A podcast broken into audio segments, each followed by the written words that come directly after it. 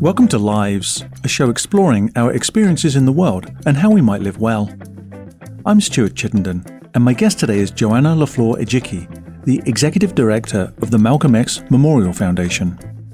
In the show, LaFleur Ejike talks about the lasting legacy and relevance of Malcolm X, who was born in Omaha in 1925, and his recent induction into the Nebraska Hall of Fame.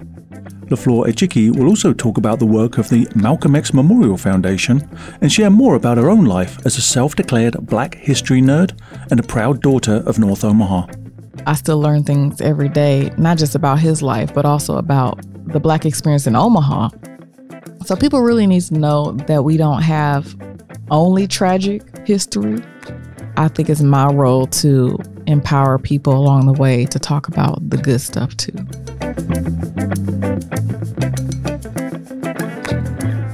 Joanna LaFleur Ejike is a young cultural activist raised in the Midwest and a proud daughter of North Omaha, activating her community through the cultivation of creative entrepreneurs and arts based programming. For many years, LaFleur Ejike has prioritized cultural awareness and unification in collaboration with several local nonprofits, including Film Streams, Bemis Center for Contemporary Arts, Carver Bank, the Greater Omaha Chamber, the Reader Magazine, and Three Walls in Chicago. She continues this mission in her recently accepted position as the Executive Director for the Malcolm X Memorial Foundation after having volunteered there for 10 years. LaFleur Ejike lives in North Omaha with a husband and new daughter. Joanna LaFleur Ejike, welcome to Lives. Hey, thanks for inviting me. I was really struck by that phrase, daughter of North Omaha.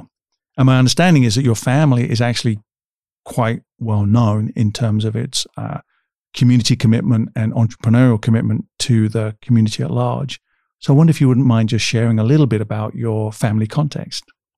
Yes. So my maiden name Lafleur is my family is speaking of, and on my on my father's side we have a couple of business owners, and the primary one named his uh, storefront Lafleur's on North Twenty Fourth Street. Um, and he's been there for oh I can't even recall I want to say 15 plus years maybe now but he sells you know suits and casual wear for men and now recently adding women's clothes too. I've had that sort of example of business ownership, entrepreneurial endeavors for a long time and even worked there for a summer when I was in uh, freshman year in college, I think. and so uh, I think everybody in my family is offered the opportunity to work there if they want. But I knew that retail was not my calling. so I just worked there for that little period of time. And we also have an aunt in Chicago who does the same thing. And uh, their stores are huge. And so I worked there as well in high school for a summer, uh, which was fun. You know, it was a good experience to be in, in Chicago when you're like 18, 17, 18. you've described yourself as a Black history nerd. And that's something that you realized, I think, when you were quite young. So, how did that show up for you? What, what qualifies that you would self describe as this Black history nerd?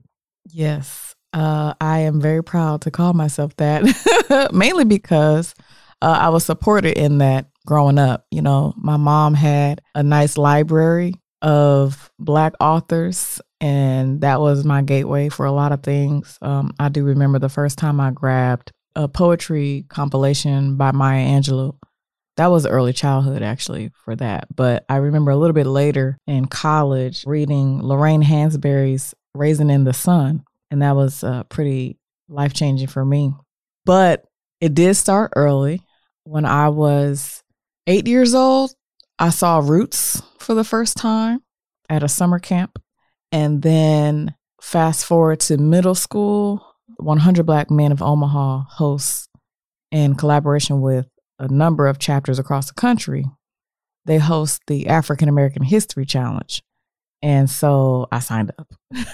uh, essentially, what that is is like a Jeopardy style presentation, and the students are at each uh, local school. They have a coach, so it's usually like the history teacher coaches the students. You get a a rubric syllabus. You know, you get a reading list. You get a, a list of questions to practice. And there are two rounds. One is the citywide round where you compete with other schools. And then if you win, you go to nationals. So when I was 12 years old, I was at Beveridge Magnet School and we won and we went to nationals and we competed again. And that year it was in Orlando, Florida. And so you get like a scholarship or a, a book stipend for your time. I think at that time I got a savings bond. But I do remember my mom being and my dad being really proud of me for being such a nerd. And then, you know, I found out later like, oh, I can study this or I could do more with this. So, you know, I took a African American history class at Central High School where I went. Um, Mr. Mullen was the teacher there, Rod Mullen. And then after that, uh, in college, I I really dove in all the kind of classes you could possibly take. I didn't have time to be a full major in Black Studies, but I did minor, and so that was when I read Lorraine Hansberry's book. That was when I uh, started watching a lot of Black film. Um, that was also when I learned about the Black Panthers uh, and the movement that they led. I also learned about local activists too. And I've had a lot of different experiences in between there, but uh, it really summarized uh, everything that I think that I should be doing with my life. So, you know, you don't just absorb knowledge just to have it. You know, you have to do something with it. So that's why I tout that title. I get a sense that this cultural and literature based environment that you were raised in was really informative and, and really sparked this sense of who you are, this this sense of um, your own personal interest as a as a Black history and culture nerd. And it feels as if a part of that has manifested in your later career too, as someone who specializes in journalism and, and public relations and that sort of thing. So, how important and how influential for you was this idea of Black literature, the spoken and written word as a representation of how we might think about celebrating Black culture and history. Yeah, I think a lot of, about the Harlem Renaissance. That was a period where we were celebrating ourselves, regardless of who was listening or watching. And that's not the only Renaissance that Black people experienced, but it's the one that's most documented, as far as I can recall, uh, because you didn't have to have a badge of any kind or a, a certification to do it. You know, it, everybody just jumped in. And so for me, it was so much to absorb, and I was never dissatisfied. Um, I was always filled with something like, oh, Sun Ra, what kind of poet is that? You know? and I just remember being so uh, enthralled by Sun Ra and also I didn't know this at the time, but Afrofuturism was a a thing. And also, I, I remember reading uh, Toni Morrison's Beloved at a young age. I don't know why I picked Beloved. I don't know. But, um, you know, I think about the impact that the arts has had on me in my entire life. And I realize that that's what I should be contributing to later in life, too. So yeah, like you mentioned, journalism and public relations, and then the the other kind of residual uh, gateways that I learned about in that process was community development and uh, curators. And so I, I always found it important for me to understand those roles too, because those people are also just as much representatives of their communities or the people that they're working with. Um, and I find that really important and powerful, just as much as uh, a griot might be or a shaman might be in uh, the historical context. So, you know, when I before I went to college, I was I was always trying to figure out like what what am I supposed to do? You know, I guess everybody's trying to figure out something. Then I started learning, oh, uh, you could be a curator or you could be a an archivist or you could be a cultural guide at a museum or, you know. And I was like, oh, okay, cool. I'm just going to go read some more. uh, I remember that feeling of being overwhelmed with, you know, because because once, and I think this is specific to Black people. I, I can't speak for everybody else, but once an elder in a community witnesses that a young person is curious and excited about who they are and where they've come from, that person, that young person is automatically in training. They don't know it yet, but they are they have been identified as the person for the next generation to lead or do something important. So I think I didn't accept that until maybe halfway through college. And so that for me was a turning point, obviously. But yeah, it was early that I got exposed to different things and grateful. I'm grateful for that. And I also need to need to say it wasn't just the books that exposed me, right? It was two more things. So A is my my family on both sides. They have a very strong understanding of their own of, of their identities, um, so that it wasn't hard for us to have conversations about being black in America, about racism, about disenfranchisement, and all the other buzzwords that come along with uh, systemic uh, inequity. But we also like enjoyed who we were. You know, you have sports, you have music. Culture was very important to us, and we got together a lot on both sides. Um, so that sense of knowing who I who I was or a part of was early because of that. And then the other reason is because uh, I grew up in the church, Baptist and Pentecostal. There's so much more culture that goes into that. And I could probably do a separate conversation about growing up in that sort of environment. I do have a couple preachers in my family. They are in the South and in Arkansas. Um, but I also, I think early on, knew that I did not want to be a preacher. and so I kind of gravitated to books because I'm I'm an introvert, really. You know, reading and writing is my jam. So I picked journalism for that reason, and that's that's kind of where I got started what is the Malcolm X Memorial Foundation? What is its mission and, and what are its typical activities? So, our mission at the Malcolm X Foundation is simply, well, sometimes simple, to preserve the legacy of Malcolm X as a human rights uh, activist, number one, and also to preserve the birth site of where he was born. And that's not our formal mission, state, mission statement. Uh, however, that is the the uh, practical explanation because there's so much work that can be done uh, around the concept of who Malcolm X was. So we focus more so on education uh, about his legacy because not a lot of people do know that he was born in Omaha. And so we do a number of educational efforts around that. You know, you can get a tour at the Malcolm X Center, um, and that has a lot of uh, Black history wrapped up into it. So it's not just about Malcolm X. And we also do private workshops around the same thing. Um, and then we also are civically minded. And if we are required to uh, advocate for certain things because there's a certain need in the community, that is what we we then garner all of our efforts towards.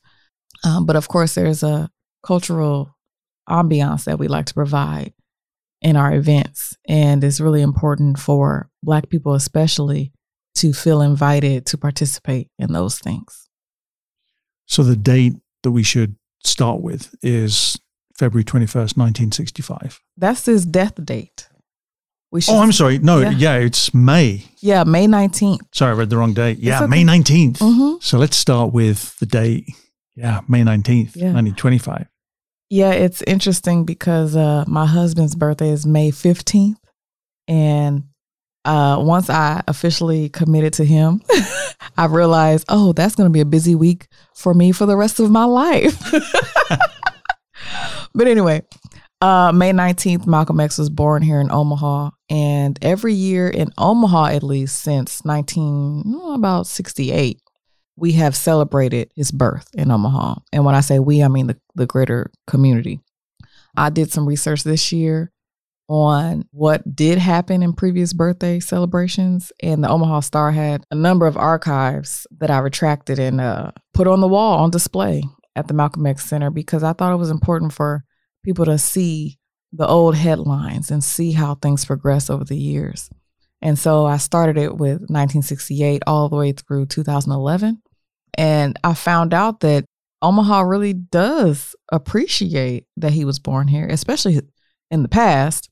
And we have to get back to that. You know, we have to not only necessarily just celebrate him, but celebrate the amount of leadership that was activated from his life. I want to get back to his life, mm-hmm. but I also want to get back to that immediate period after his assassination and when the foundation itself was founded mm-hmm. in order to celebrate this fact that this sort of globally iconic figure was born in this city. Mm-hmm. So, how did the foundation then come about? Great question. And in 1971 is when it came to be uh, through the founder, Rowena Moore. So, she was a local labor rights activist in Omaha. When she resided here, she campaigned and motivated uh, young Black women uh, to get jobs at the packing plants. And she was about 14 or 15 when she got her first job there. She also started her activism young in life. And she found out later, she became a, a local historian in her own way throughout her life. And she was also the first Black woman to run for city council. Um, but after she did all these awesome things, it was later in her life that she found out Malcolm X's home address because the autobiography had just been printed.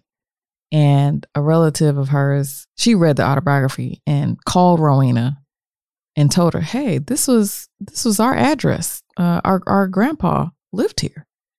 And as soon as Rowena found that out, she investigated how to either go save the house, and uh, eventually it was torn down. So she still preserved the birth site by uh, getting the first nine acres and she also worked with Malcolm's oldest of six daughters, Attallah, to fundraise. Uh, and Attallah went back to New York and fundraise, and they they bought those nine acres.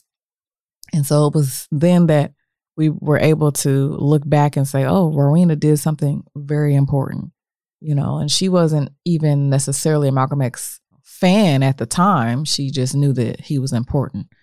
Um, so that's what we talk about when people get a tour. And um, we have to talk about a lot of the activism and the culture that existed already in North Omaha, uh, even before Malcolm X was born. Um, so we we circle around the, uh, timeline a lot. You know, of course, we talk about Malcolm X being born in Omaha, but we also talk about the early 1900s. Uh, we also talk about Rowena Moore's Day, and of course, present day. We're building our story still. What is it that we should perhaps know about uh, Malcolm X connection with the city that we should be marking and recognizing and celebrating? That's a good question. And when you added that celebration word at the end, I kind of had to rethink what I w- thought I was going to say. Um, because honestly, when Malcolm was born here, there was a lot of tension in the Black community. But what was being, I'll start with this what was being celebrated was the fact that Omaha had a very thriving Black community. You know, we had 24th Street and 16th Street. You know, we were occupying businesses. Uh, we were uh, running our own organizations. We had a very popular jazz circuit. So we were a city that everybody wanted to stop stop by or drive through, not drive through, but stop. Um, so Malcolm's parents were invited to Omaha for two reasons. One, jobs were here, uh, packing plants, etc. But number two, uh, his parents were invited here to start a chapter of the UNIA, which is the Universal Negro Improvement Association, founded by Marcus Garvey. And so that organization is uh, focused on self reliance, Pan Africanism, and if need be, feeling empowered to return to Africa. And so, if you can imagine somebody who might be a leader of the KKK finding out that this black family moved here and they are encouraging black people to be self sufficient, of course they might be targeted, right? And uh, Earl Little was actually a minister uh, by by trade or uh, acquaintance, so he he was already an orator or a, a community person. And Louise, Malcolm's mother, was also a writer, so she was educated these are the people that raised Malcolm. And later in Malcolm's life, he had more influences, uh, including his sister, Ella Collins, who was a part of the first set of siblings he had from his mother's first marriage. Without going all the way down Malcolm's lifetime, because I am still a student also, uh, I still learn things every day, not just about his life, but also about the Black experience in Omaha. So people really need to know that we don't have only tragic history. I think it's my role to empower people along the way to talk about the good stuff too. Malcolm X had a short life. He didn't reach 40 years of age. 39, yeah. So much of what gets talked about is really in the latter years of his life when he was going through all sorts of shifts in perspectives on his own experiences in the world. And so, what are perhaps some of those lessons that we should draw from his life and his teachings? And we can also touch on some of the perhaps um, misinformed or controversial elements as well. Uh, what would you want to start with? Controversial, or should we start with? I think the noble moments of transformation yeah. are notable simply because there's so much propaganda about only one period of Malcolm's life. Malcolm X was not the only person who was subject to that kind of propaganda. The notable moments for me when I learned about Malcolm's life were every single time he allowed himself to transform. It takes a lot of courage to humble yourself and think about what you could change or do better, and then subject yourself to a new way of life and he did that about four or five times. you know, so you have to be really forgiving of yourself if you think about that to allow that to even happen. And so I think that's for me what sticks out the most. And I say about four or five times because there are name changes that are associated with those shifts. You know, he's born Malcolm Little and he goes through a tragic period of being uh, separated. And that's the polite way of saying separated from his family. And then he is uh, introduced to the street life, and it embraces him as well when he was in the Boston area. And so he became Detroit Red to a lot of people. And so here again is the second transformation, more of a coming of age period of his life. And then when he was in prison, he began to learn about the Nation of Islam. So his older brother, Wilfred, was already in the nation. And so he was visiting him and talking to him about it. And then when he left prison, uh, he decided to join, and then he became Malcolm X. And a lot of people, I think, make assumptions about the X, but it's kind of simple if you think about it. Uh, he became Malcolm X because the X stands for unknown. I do not know where my original ancestors came from. I do not know who this little person is. You know, we know that it's a, a name carried down from a, a slave owner, more than likely. That is the period that is highlighted the most in media because he was a prominent figure in the Nation of Islam. And so the media was present. But what if the media was present more so in his childhood or his coming of age years? We might get the full story then, maybe the final time, uh, I'll just say the four because the fifth time is kind of overlap with the fourth name. Uh, so the fourth name is when he had his pilgrimage to uh, Mecca. He became El Hajj Malik El Shabazz. He had a lot of travels at that time, so he was becoming an enlightened person about the rest of the world. Mind you, this is the second time he's been overseas by the time he takes the pilgrimage. Um, so he's very aware of who's doing what and he's studying the Islamic faith at a deeper level. And he witnesses the fact that people of that same faith do not look like him and they're not all black. And so that for me was something that sticks that sticks with me still. Um, and then when he was traveling in in the African countries, uh, one of the delegates renamed him Omowale, Uh, and so that's a, uh, a Nigerian name but that's not promoted as much. And I wish that Malcolm X was supported in that time as much as any typical celebrity is now. You know, what if we could have that behind the scenes footage of him planning out his travels to all these different countries. And I don't know if that exists, if he journaled some of this. I was told later that the Schomburg Center in New York was given some of the items from the family estate. Uh, and so I, I, have that on my bucket list to go investigate. um, and I don't know if there's journal entries or photographs from his own camera that he carried around a lot. But in a way, I'm still grateful to know as much as I do. I really like that you highlighted this idea that because he's so well known, we are more able to see his transformations. I think we all have those kind of experiences, but Malcolm is such a visible figure that seeing those transformations, I think, is so much more potent to us. Mm, yeah. Yeah, it's not often that uh, we have the opportunity to know a person, you know, like Malcolm's friends or family members. So unless you are in the circles, you're only going to get what's revealed to you. And Malcolm, he didn't have to write autobiography. He didn't, but he chose to. And I'm wondering, you know, outside of his interviews that were recorded and the people that knew him, we wouldn't have gotten the story about him as Malcolm Little or the story of him when he was in Boston. That's to me the a level of courage that he took once again, uh, realizing that you know he's a servant of the community, and he his life might change or impact somebody for the for the greater good. Why do you think it is that society at large, and I think what I'm saying by this is in racial terms, why society writ large across the Western world has, it seems, co opted Martin Luther King Jr. and potentially rendered what is a, a mighty story to be somewhat anodyne. And that hasn't happened to Malcolm X. He still provokes, I think, more divergent views, either of fear or pride.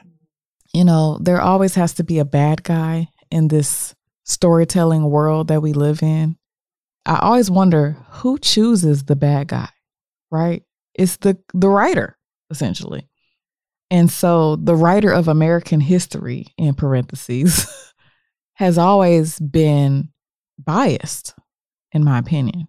And this topic comes up a lot, right? And when you get a tour at the Malcolm X Center or a lecture, you do we do talk about that. So I won't spoil that.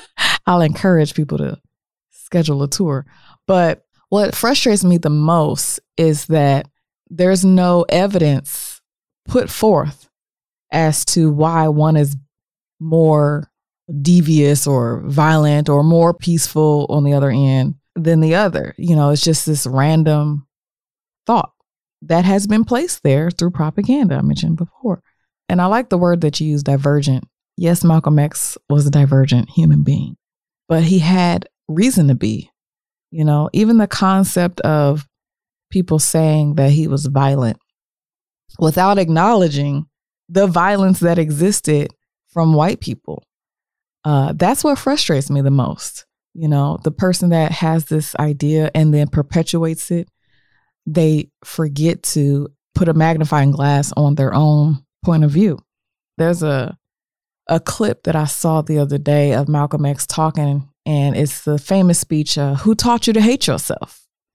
And he's at a church or talking to a congregation in L.A. There's a clip at the end, or he kind of ends a phrase by saying, "You know, they their house should burn down too," and that in itself might be alarming to somebody. Well, why would you wish that on somebody? My counter to that is, why would someone target black people and burn literally their house down simply because of the color of their skin, right? So I haven't been challenged yet, and maybe it's for a good reason. but if I was to have to entertain that question for somebody who wasn't uh, open minded, that's what I would ask, you know. Well, is it okay for you to threaten the black community and uh, encourage disengagement in such negative ways to encourage trauma. But then when someone over here in the black community calls you out for it, you know, why why is that a problem? This idea that people cherry pick what they want to paint Malcolm in a particular way, whether it's about his views on white people, his views on violence or nonviolence, his views on integration or segregation. And in his message to the grassroots speech, mm-hmm. and, and he talks about revolution and what revolution is. He pokes fun at this idea of trying to desegregate so we could have desegregated toilets so you can sit next to white people in the toilet. And, and obviously, it provokes a laugh. He was a, an amazing public speaker. Mm-hmm. But he also, uh, in that speech, talks about you don't do any singing, you're too busy swinging. And I feel like it's really easy to pick on moments of Malcolm's life when he was working incredibly hard to engender in black people this idea of pride and self-determination when it's it's only a few years later i think message to the grassroots was maybe the early 60s. Yeah. 63. And it was only 63. Yeah. Mm-hmm. And so it's only a couple of years later that he is in, undergoing transformation, not rejecting mm-hmm. his past beliefs, but seeing that there is a way to evolve those mm-hmm. mm-hmm. in a way that still celebrates Black pride yeah. Yeah. and culture, while also understanding that there is a bigger world that doesn't have to be exclusionary. Very well said. that message uh, to the grassroots, he was talking in Detroit um, and we actually play that live when people walk in the room for a tour. Uh, we have it on cassette player and vinyl. Uh, a lot of Malcolm's speeches were transferred to those platforms right after he was assassinated. So um, I'm grateful that I was able to hear it that way. Uh, it's different than hearing something on YouTube, by the way. You know, if you can get your hands on a live speech recording, and just sit there and listen. So that was one of the first ones that I got to do that with was that grassroots message. I was just reflecting on how people can cherry pick yes. controversial elements to make yes. their own point. Yeah, they do, you know, and sometimes I critique ministers in general when I'm, you know, listening to a sermon or something like that. People cherry pick the Bible too, you know, or they cherry pick a moment in history to prove a point. Um, but there's always context, right? There's always context. I remember too, just kind of thinking about all the other uh, civil rights activists at the time who responded to uh, the four little girls who were killed in the church bombing. The media didn't cover that that much. And so when when black people are justified in our anger, we don't get that sort of coverage. Um, so the stuff that people are cherry picking is only what was recorded or documented, you know? And so that's why I don't really entertain people who are not open to hearing the full context of a situation. Malcolm X was, and I'm using Malcolm X because I think that's perhaps what he is most well known for as a name across the planet. But you've already mentioned all the other names that he uh, has transformed into over his life. So I hope it's okay that I use Malcolm X. Well, yeah, and I'll I'll help you even further with that. He said in a speech once, or an interview, I should say, as long as the black people are being terrorized the way that they are, he will continue to use X. To this day, I think he would say the same. Malcolm X has just been inducted into the Nebraska Hall of Fame. I know your foundation played a significant role in that process. Could you just talk a little bit more about the process of the Nebraska Hall of Fame considerations mm-hmm. and what it means for the organization and you, and you personally too that he was selected to be the inductee. Mm-hmm. Well, historically, our organization has only been involved two of the three times that he was nominated. Uh, you have to be dead for 30 years before you can be a nominee. And then there's a five year period. So you can only be nominated once in, in that five years. In 2004, there was a group of students from a Job Corps program, I think Chadron, who read his autobiography, felt inspired, reached out to Malcolm X's oldest daughter, Attallah, to campaign for Malcolm to be inducted. He was denied that time. Again, we did it a few years later, I think the next cycle, I think 2008 it came down to him and one other person. They chose the other person. And that, that second time is when the Malcolm X Foundation nominated him. Again, he was denied. And then this third time around, I submitted a nomination form through encouragement from some mentors. And basically, they were like, try again. And I was like, oh, okay. You know, so honestly, I filled out the form thinking, okay, yeah, I'll do this thing and then move on to something else.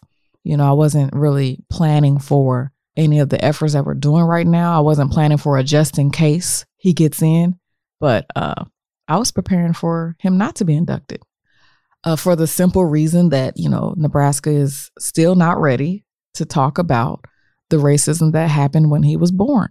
And by mentioning him being born here, you have to talk about that. So I think that that's what people were afraid of for so long. Luckily, he got in. so, what does this mean then for you and for the foundation that Malcolm X has been recognized by the state in a formal official capacity? But also, I think there's something emotional about what this means for you. And I, I know you don't necessarily want to speak for everybody in the community, but what, what might this mean for the community at large? First of all, we are finally grateful to have the chance to communicate to the world now hey, Malcolm X was born in Omaha. And so that's going to bring a lot more awareness than we've ever been able to cultivate on our own. And it was an emotional day, you know, that they named him because originally it was a four to three vote. And when the chairman, Mr. Hull, made his vote, that made it the fourth one, uh, that's when they changed it to unanimous. And so for me, I didn't really drop my jaw until it was unanimous, you know, because I'm thinking, hey, it's about time. But then I'm thinking, oh, I appreciate the context of, you know, y'all prioritizing him. And of course, the state sets aside process funds, et cetera, for this moment. But the reason why it's the most important is because he's the first Black person to be inducted. And so that's something we're going to be talking about for a long time. There's some other things that are more so thoughts right now than validated on anything else. But I'll at least say that young people who are maybe taking a tour of the state capitol or they hear about this news from their teacher or community person, they're going to finally dig deeper into who Malcolm X is, was, and was becoming. Does it make a difference for you that now, when you talk about the foundation, you talk about your own commitment to the work you do, but also if you're just out in the world, meaning literally out in the world beyond Nebraska, you are able to say, I come from a state that celebrates Malcolm X. I'm curious how that feels because up till now, you know, we're we're approaching nearly 100 years since he was born here. Exactly. And so, what does that mean? So, when I traveled before this, it's not uncommon that I was a black person saying I was from Omaha, Nebraska. so, people would immediately say, Oh, there's black people in Nebraska? And I'd go, Yes. And Malcolm X was born there. and so, Malcolm X's name alone travels everywhere. You could say it and people understand. Right. So, for me, it's like finally I can talk about something else, not something else as far as not Malcolm X, but I can say, yes, Malcolm X was born here and, you know, dot, dot, dot, dot. So I'm excited that that's going to be the conversation now. I still might get asked, you know, are the black people in Omaha? and I'm like, oh, yeah, you know, actually in the early 1900s, Omaha had the 5% uh, black population, which was high at that time. So anyway, I think I think I'm excited really just to have that that dialogue. What have been some of the challenges that you've faced in terms of stepping into this role? You know, there's always a challenge when an introvert is asked to do way more than they're used to in regards to uh, speaking to people. You know, I'm I'm a very thought driven person. When I say that, I mean I think a lot about what I'm going to do. You know, I like to plan. I like to you know, organize. I was behind the scenes for a long time. You know, I was writing the press releases and doing the campaigns and organizing the events and working with artists and cultural activists. So a lot of my work and my legacy is around that organizational leadership aspect. But I also had to embrace the transition and it became an easier transition when I realized, oh, I've been doing all this work before. So it's not much different. It's just an added portion that I have to now train myself to do. So I'm thinking more so about along the lines of I can handle it, but it has been a challenge. On top of that, I have a, a couple other roles that I have assumed since 2020 began. I got married in April of 2020, and uh, it wasn't planned for me to do these other things. Even being the ED wasn't an, an immediate decision. But I had an open heart surgery that was an emergency just a couple months after I got married. That was a challenge in in when you talk about trusting my body and my mind to move past that. But I, I say I'm a servant a lot because the community stepped up and supported us at that time. I remember looking back at the Facebook posts that my husband made when I had this uh, emergency happen to me. And people were responding to him left and right. And I remember that moment bringing tears to my eyes because I said, if I if I've done nothing else, at least I am respected and honored in my community. So I didn't need a title to do to feel that way. I felt like that was important to say just now. But the uh, open heart surgery happened. Uh, six months later, I got pregnant. just a just a little nugget here.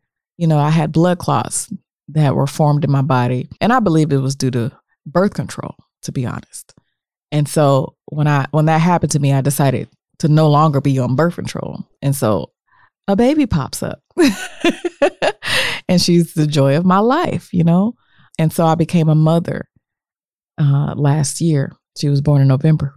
I became the ED in February this year, 2022. Man, time is flying. Uh, so that has been the past two or three years of my life. And it's been a very fast ride, to be honest.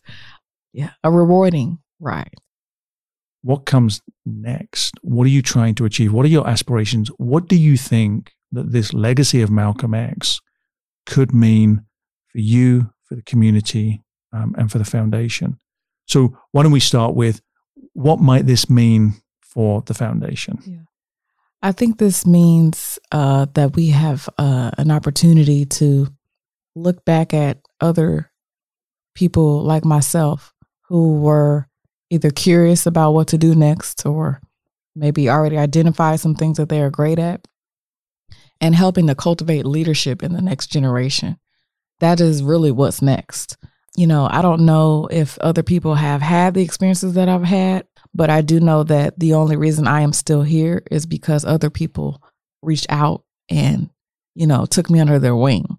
So if I don't do the same thing, I'm not doing my job as a community servant an executive director has a list of expectations that come with that role and title. But first and foremost, the level of leadership that comes with this role is what I'm taking the most seriously. Leadership in the community more so than just leadership in the organization. I'm really mindful that Malcolm X remains relevant today. And I'm again wondering what do you, what do you think are your hopes for the community as, as you push forward with the work of the Malcolm X Memorial Foundation? I'm really hoping for a, a Black unified front in regards to us being gratified with our efforts to work collectively. And I'm really hoping for more encouragement within our own institutions. Because if that doesn't happen, then it'll be harder to do anything else. I'm not a pop culture fan in totality. So if you ask me who did what on whatever news station, I won't know. I'll wait for my husband to tell me because he's in that world. But just as much as that is given attention, you know, what happened at some Super Bowl performance or something like that, we should give just as much attention to how we're educating the next generation about their own identities. Because Malcolm had that uh, leverage to constantly seek and dive deeper and so that's what I'm hoping would be a encouraged priority for this next chapter. And what are you hoping for yourself? What's next for you, do you think, as you keep pursuing not only this professional role, but all of the work you do in and for community? Yeah. Honestly, I, I, I'm looking forward to just going back to being a student all over again. because there's so much to learn. I'm looking forward to meeting certain people who might be at a place in their lives that I can learn from. You know, I have a, a few mentors in my life and I respect the level of transparency that they've given me. And uh, I look forward to being in a in a similar situation that Malcolm X was in, where he had the opportunity to meet other influential delegates from different countries, even. And at that time, they were his peers at the same time. So, you know, they don't have to be older than me, but I am looking forward to being in a room one day where I can feel inspired by the next person sitting next to me. Wow, what a responsibility. I'm thinking, you know, here you are, you're the executive director of, of not only this organization, but also this place. Uh-huh. He was born here in Omaha, and that place is marked and it's being increasingly recognized and celebrated. So, in some ways, I just have this picture in my head of you as this banner carrier, Malcolm X's legacy, which feels like an amazing honor, but also a heavy burden. Well, it's funny that you say burden because after my heart surgery, which I believe not just blood clots led to, but carrying a load that was unwarranted to some extent of the Black community. And so I am no longer carrying extra bags, if you catch my drift. However, I am a self care proponent um, in that in that same regard, and so I don't label it as a burden, but I do label it as a challenge to help redirect the trauma that we all have experienced as Black people into the uh, resilience that I was taught that we all had innately in us. So for me, I, am excited more so about uh, encouraging that belief. It could be a burden, you know, it could be if I allow it to be. But just as much as I was learning about the Harlem Renaissance, I was also learning about the trauma. You know, I, I told you I watched Roots, which is so dramatic, so dramatic. But then later in life, I learned about the African kingdoms that existed prior to that.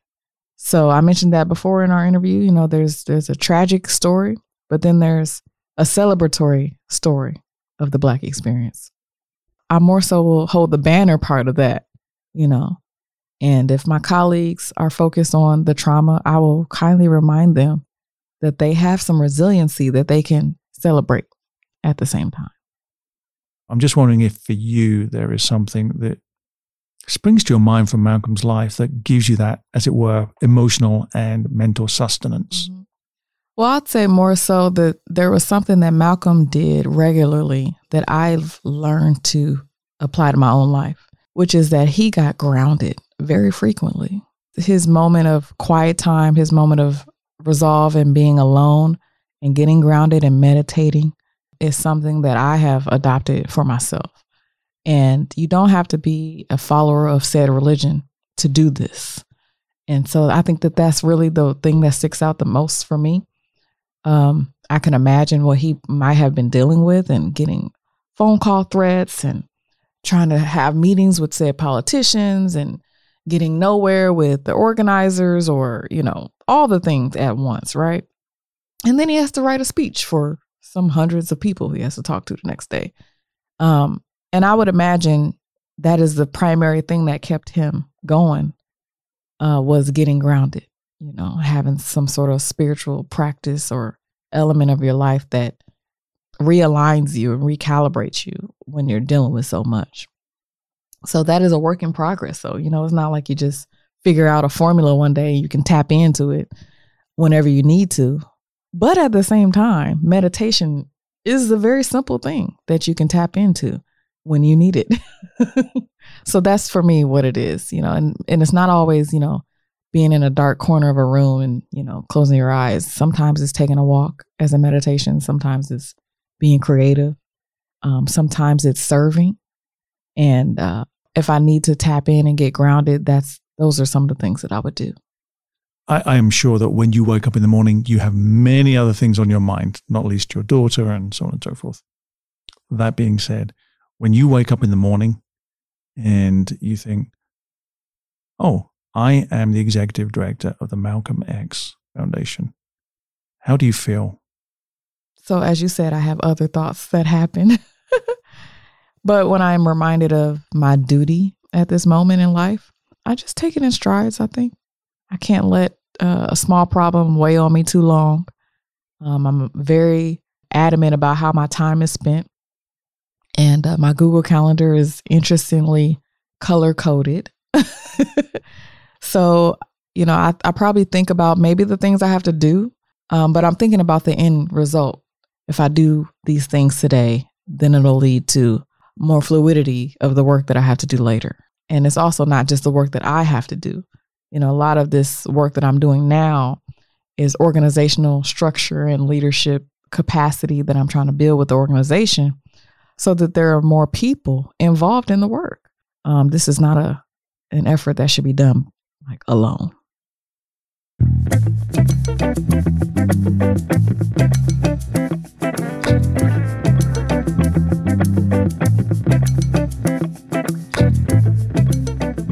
My guest today has been Joanna LaFleur Ejike, Executive Director of the Malcolm X Memorial Foundation.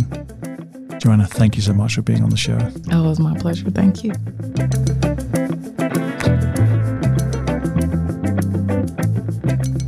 Lives is brought to you on KIOS Omaha Public Radio and is produced by Courtney Bierman. The music you hear playing in and playing out is performed by Andrew Bailey. Podcasts of today's show and others can be found at livesradioshow.com or where you get your podcasts. Subscribe today and please leave a review. I'm your host, Stuart Chittenden. Join me next week as we delve further into the practical and profound possibilities of living well. Thanks for listening.